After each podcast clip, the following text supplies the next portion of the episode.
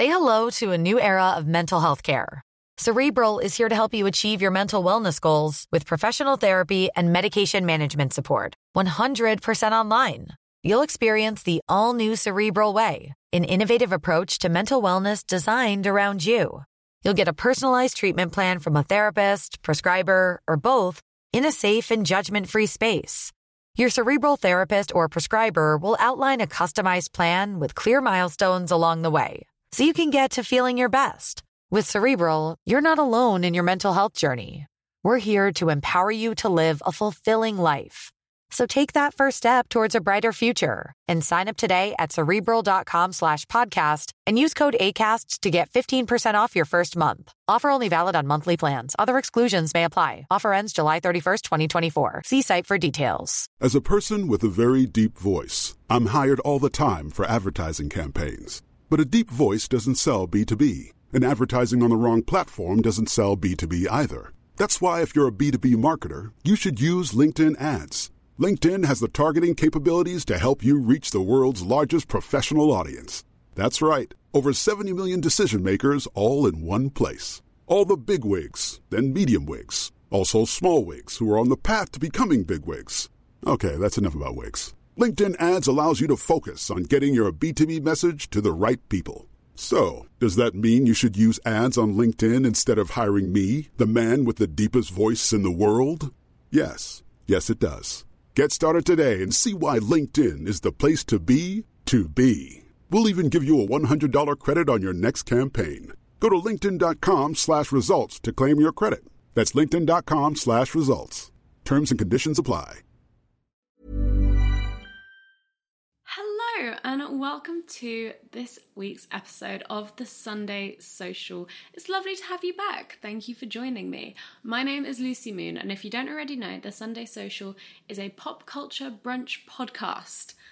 Oh, lots of words. This week we are talking about the future of activism, which is actually a topic quite close to my heart because when I was growing up, I went to a lot of protests, like real life, in the flesh, marching down some street in London protests. I really loved it. It was a really good time and I have very like positive memories of that experience. However, with the rise of social media, activism has changed. There is no denying it. And I find it really fascinating how the online world kind of intersects with real life protest and real life activism. Obviously, online activism is the real world, but how can we bring it into a tangible form and actually make long term change? So, I had a sit down and spoke to Amika George, who is the founder of the Free Periods campaign. For those of you that don't know, late last year she started this campaign and actually through all of her efforts managed to get the government to commit at least a million pounds in the next couple of years towards ending period poverty. I think that's an incredible achievement for one woman. I'm in awe of her. I went to her protest back in, I think it was December time, um, outside Downing Street, and I felt so moved by the whole experience. And she's only 18 years old. So, this is a woman who's grown up on social media but is affecting real life change. I thought it'd be great to just sit down with her and have a chat about her experiences and what she's learned. So, here it is. This is the Sunday Social in conversation with Amika George. I'm here with Amika George, who is uh, the founder of the Period Poverty Movement. Is that how you describe yourself? How would you how do you intro yourself? Um, so I normally just say like I'm a student from yeah. North London, and I started Free Periods campaign to end period poverty in the UK. Um, yeah, I describe myself as an activist, and yeah. I love that, that so much. Um, right, I want to ask you to start with just because I'm this whole episode is about the future of activism cool. and about online activism as well. But just for a bit of background for the listeners, um, how did you get involved with this campaign? Like, how did you kind of initiate this movement?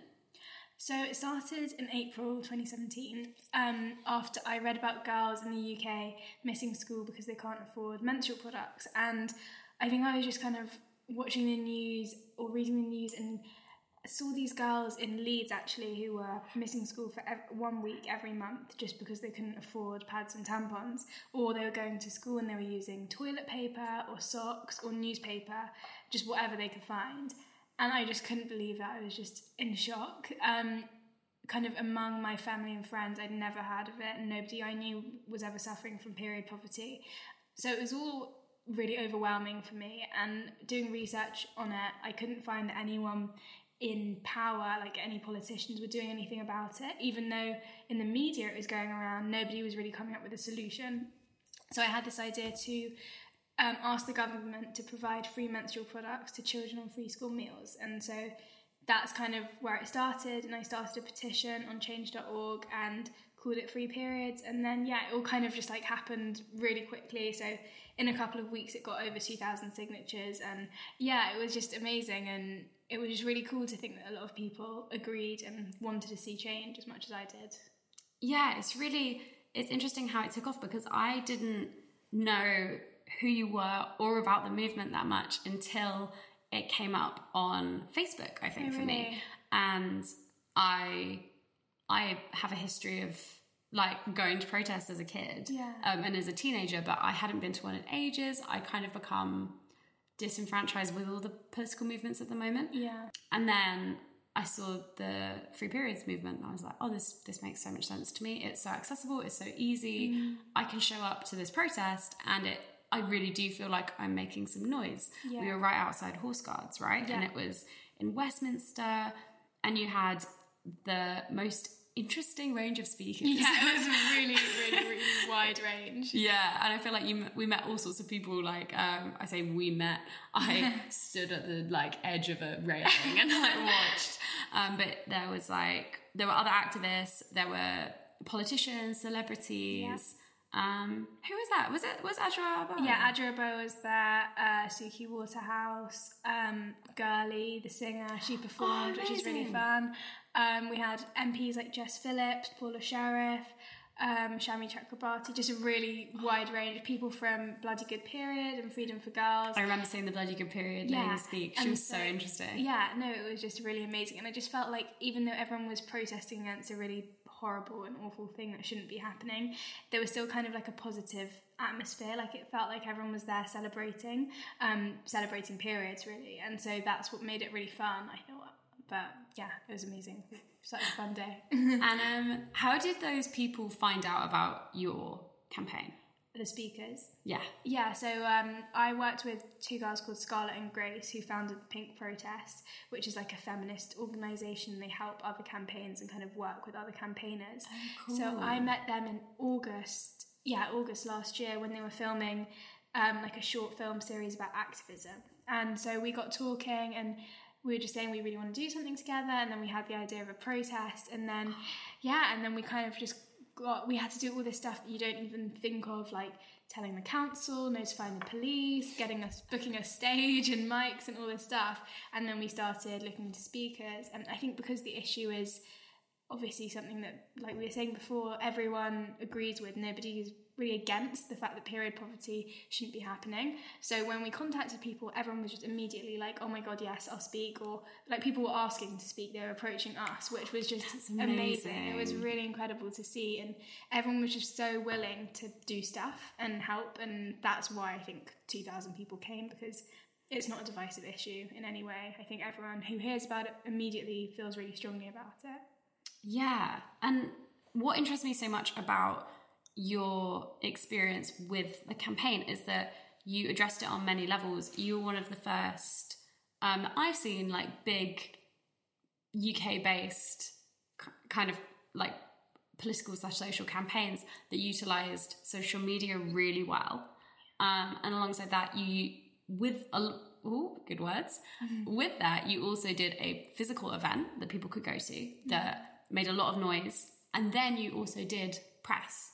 So you had like th- three kind of wings that worked really well together. How did you utilize the internet, and also what gave you the idea of creating a hashtag? Hmm, yeah, I think it's, I've never thought about it like that really. I think in terms of the internet, I just kind of being a teenager and growing up on social media, when I heard about something that I wasn't happy with and that I wanted to see change, just my first thought was immediately go to social media. As in, I told like my close friends and family, but obviously you want to reach a wider audience, and I think the social media is just the best tool for that. Like you can just immediately reach all these people. So I thought of the idea of having a hashtag, and obviously free periods is a as a name made sense.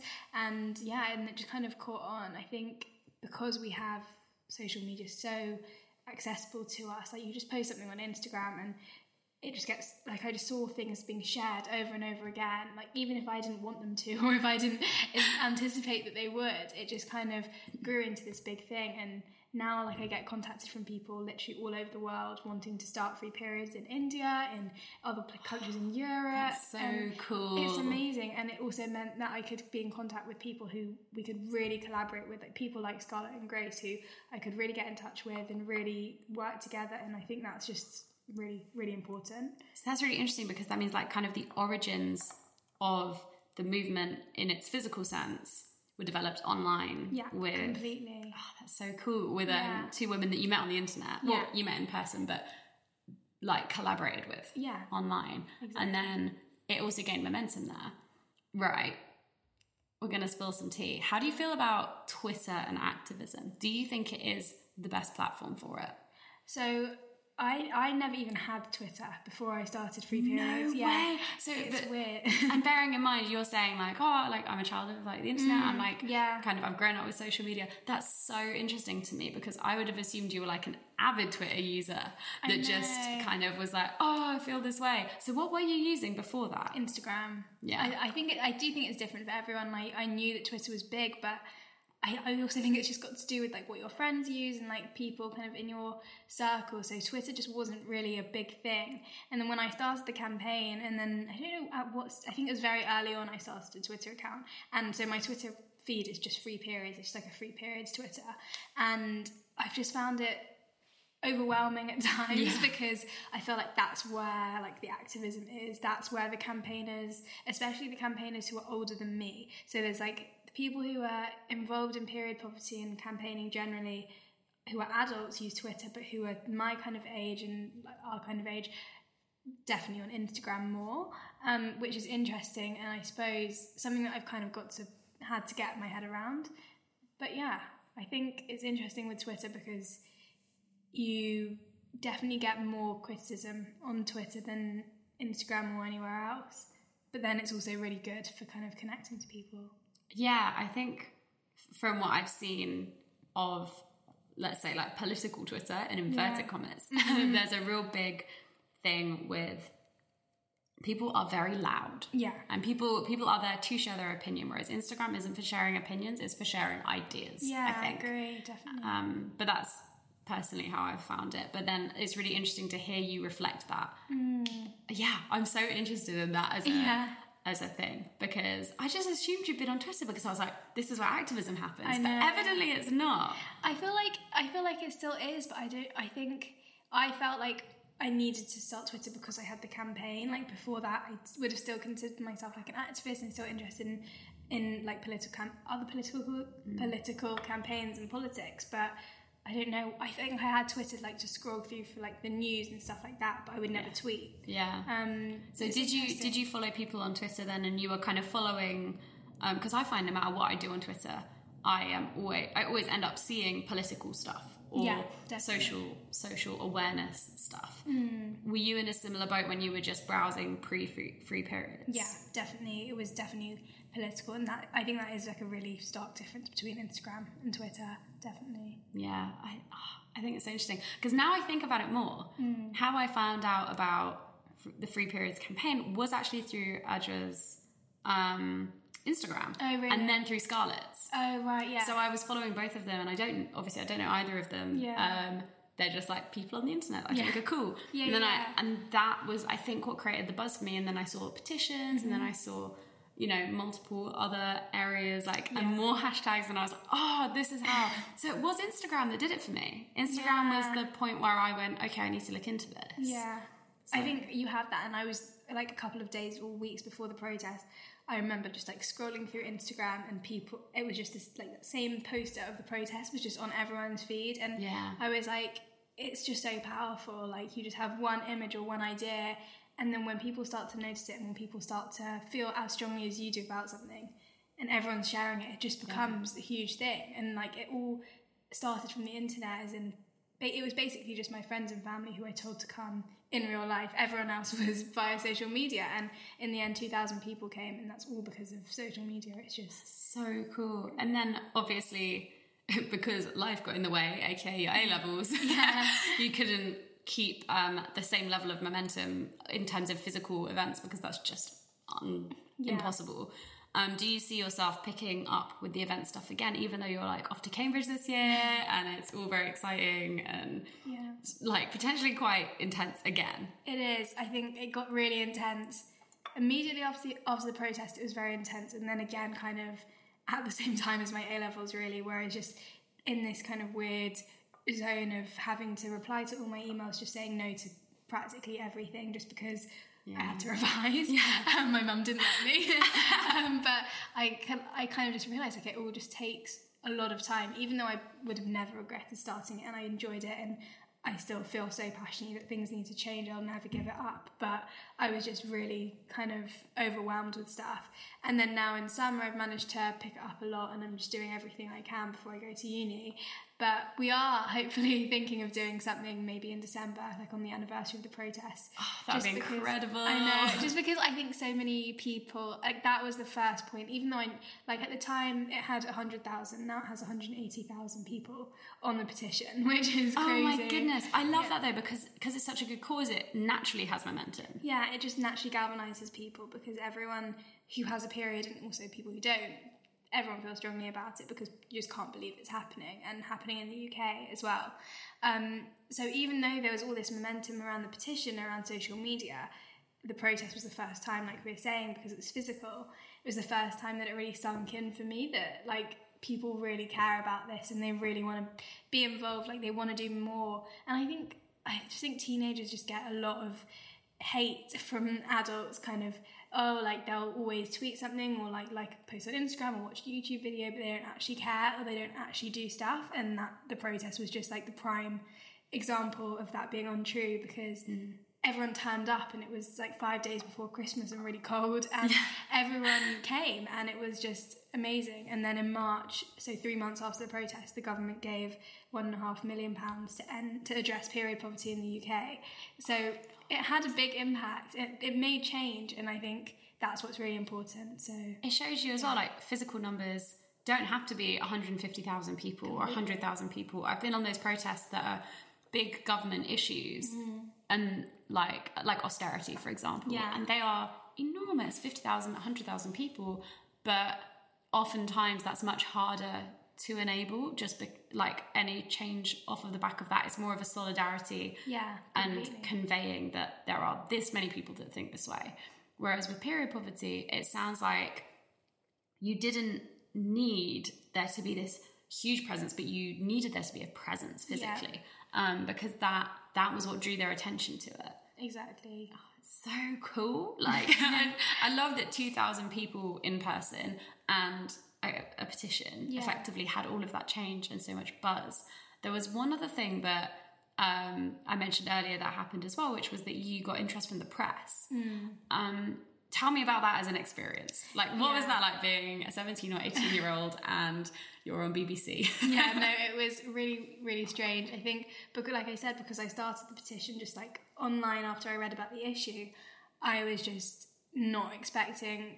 Like at first, I was trying really hard to like get into get interviews and get kind of raise the profile of the campaign in some way.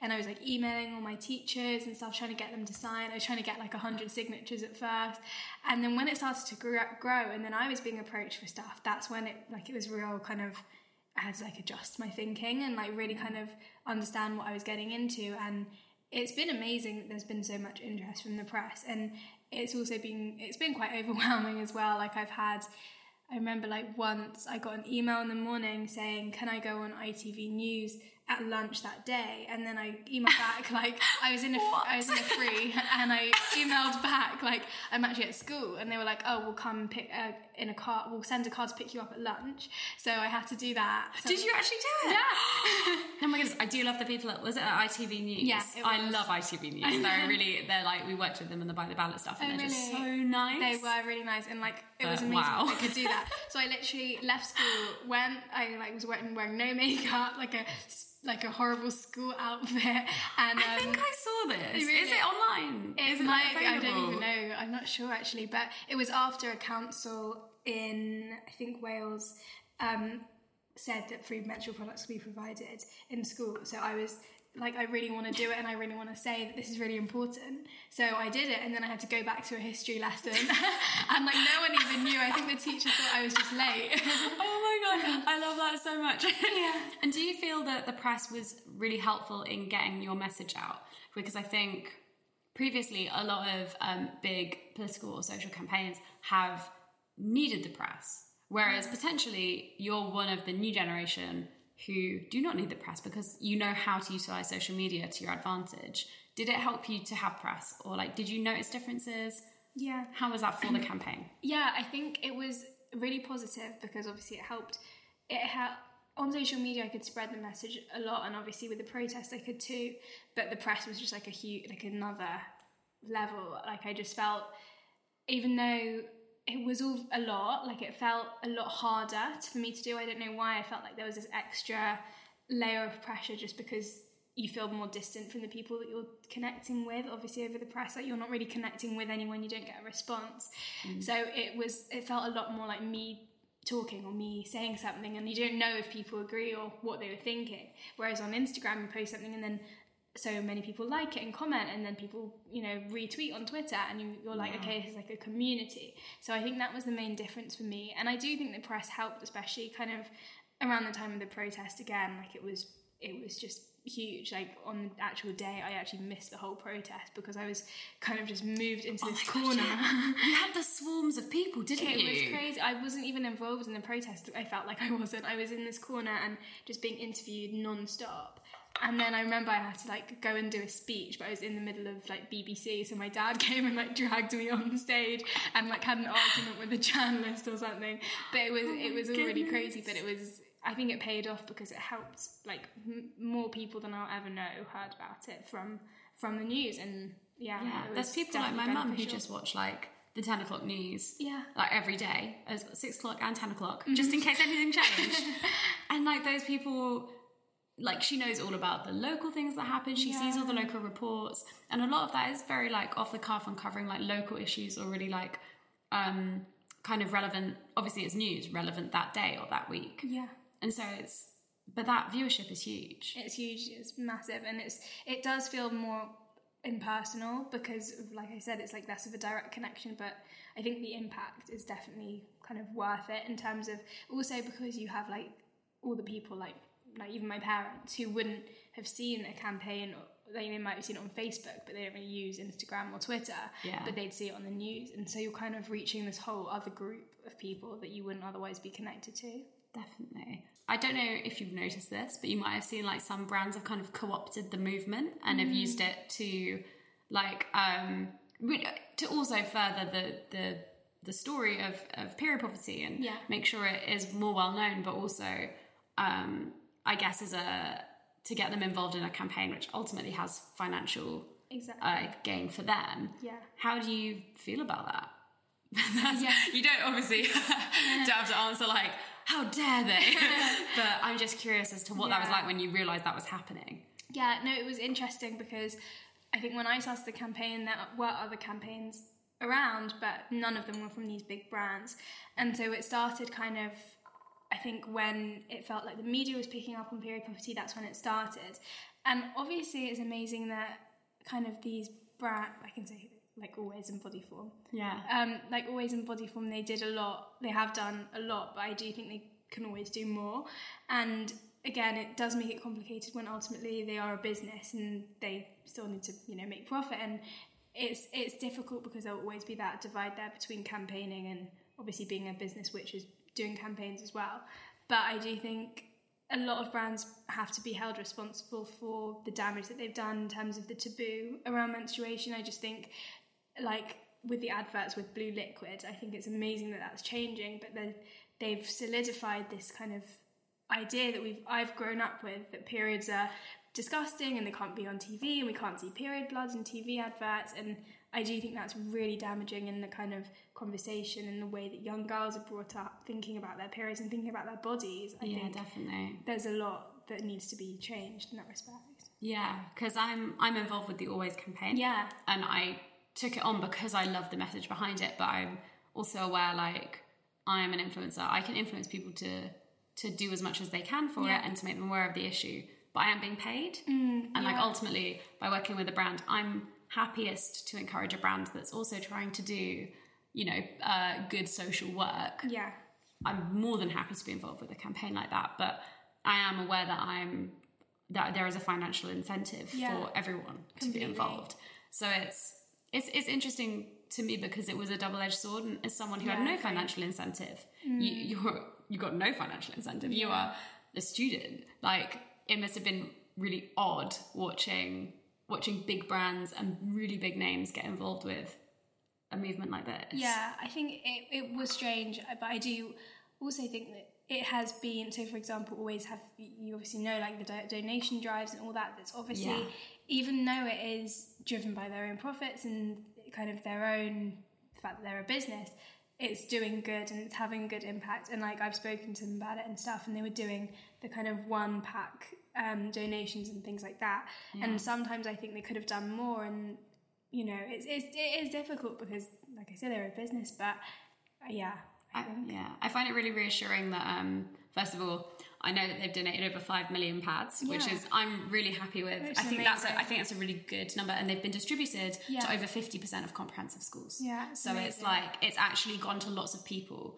Um, and when I read that statistic, I instantly felt so much better about my involvement because I was like, "Oh, this is actually reaching so many people. It's not like they're just going to like I don't know, ten percent of Yeah. Of certain kinds of schools or something like, or like in a certain area, or like No, just Scotland. Like, it really is having an impact nationally. Completely. And also, they are really committed to, um, or, or to my knowledge, they're really committed to making sure this this isn't just a one stop shop campaign. like they want it to go on for years. It's definitely a long term thing, and I think that's amazing. It's great that they've reached out to you as well. That Yeah. really, I find that really reassuring. It sounds like they're ultimately their heart is definitely in the right place. for No, it. definitely, and I think there is so much that these brands can do, and when they're doing it, it's just incredible to see to see that because the impact is just huge. Yeah, definitely. And um, when it comes to right, here's the big question: Yeah, the future of activism, yeah. and particularly online activism. Do you think, from your experience, you can tell where that's going? Like, what is the future of activism? Big question. Really Maybe big. a small answer. Um, yeah, it's hard. I mean, I'd love to think that kind of it's just kind of taking off now. Like I think that it's still it's to me it still feels kind of new. Like social media activism, I think we had the whole phase phase of social media being new as like a concept and then becoming something we've always had and like a generation maybe like people slightly younger than me who've just always known social media. And then now I feel like it's kind of I mean, I'd love to think that it's moving towards this like more altruistic kind of thing because I do think big brands and big apps they have this huge huge network of people and I've found for my own campaign it doesn't take a lot to spread an idea or spread a message and sadly obviously that can be taken in the other direction as well and it can be it can turn into something really horrible. But when it does turn into something amazing and something like good for the community good for society and really galvanizing it can have a really really positive impact. So i'd love to think that the future of activism is only you know it's only going up and it's only going to get stronger and bigger but yeah that's really hopeful I love that though. I think we need a bit more optimism. yeah Like I'm kind of bored of pessimism now. I'm not even following Brexit anymore. Like I know, fully same. It's too much. I'm like, it will work out in one way or another. know, I Maybe a financial crisis, but it's Yeah. fine. Um, thank you so much for joining me on this Thank podcast. I really appreciate it. Thanks for having me. Uh, and the Free Periods campaign. I'll link it all in the description of this podcast. I really, really enjoyed that chat with Amika. I think she's fascinating, and I think she really has a good perspective and a good handle on what is effective and what is not effective when it comes to online activism and bringing it into the tangible, into the tangible making change side of the world. I love Amika. We had such a good chat. I actually went to her house in North London, and she offered me some cake, but I couldn't eat it because I can't eat gluten. And so she made me some yogurt and fruit, which I thought was so sweet. She really didn't have to. She's just a really nice person. I hope you enjoyed this episode of the Sunday Social. Thank you so much for listening. And let me know your thoughts on what the future of activism is on Twitter or on Instagram. Use the hashtag the Sunday Social. We also have Instagram if you're interested in following us. It is at the Sunday Social Podcast. And please leave a review on your favorite podcasting platform. All reviews are good. I love to see them. Thank you so much again for listening. And I will see you next week with another episode. Tired of ads barging into your favorite news podcasts?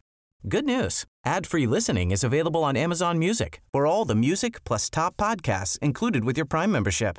Stay up to date on everything newsworthy by downloading the Amazon Music app for free or go to amazon.com slash news ad free. That's amazon.com slash news ad free to catch up on the latest episodes without the ads.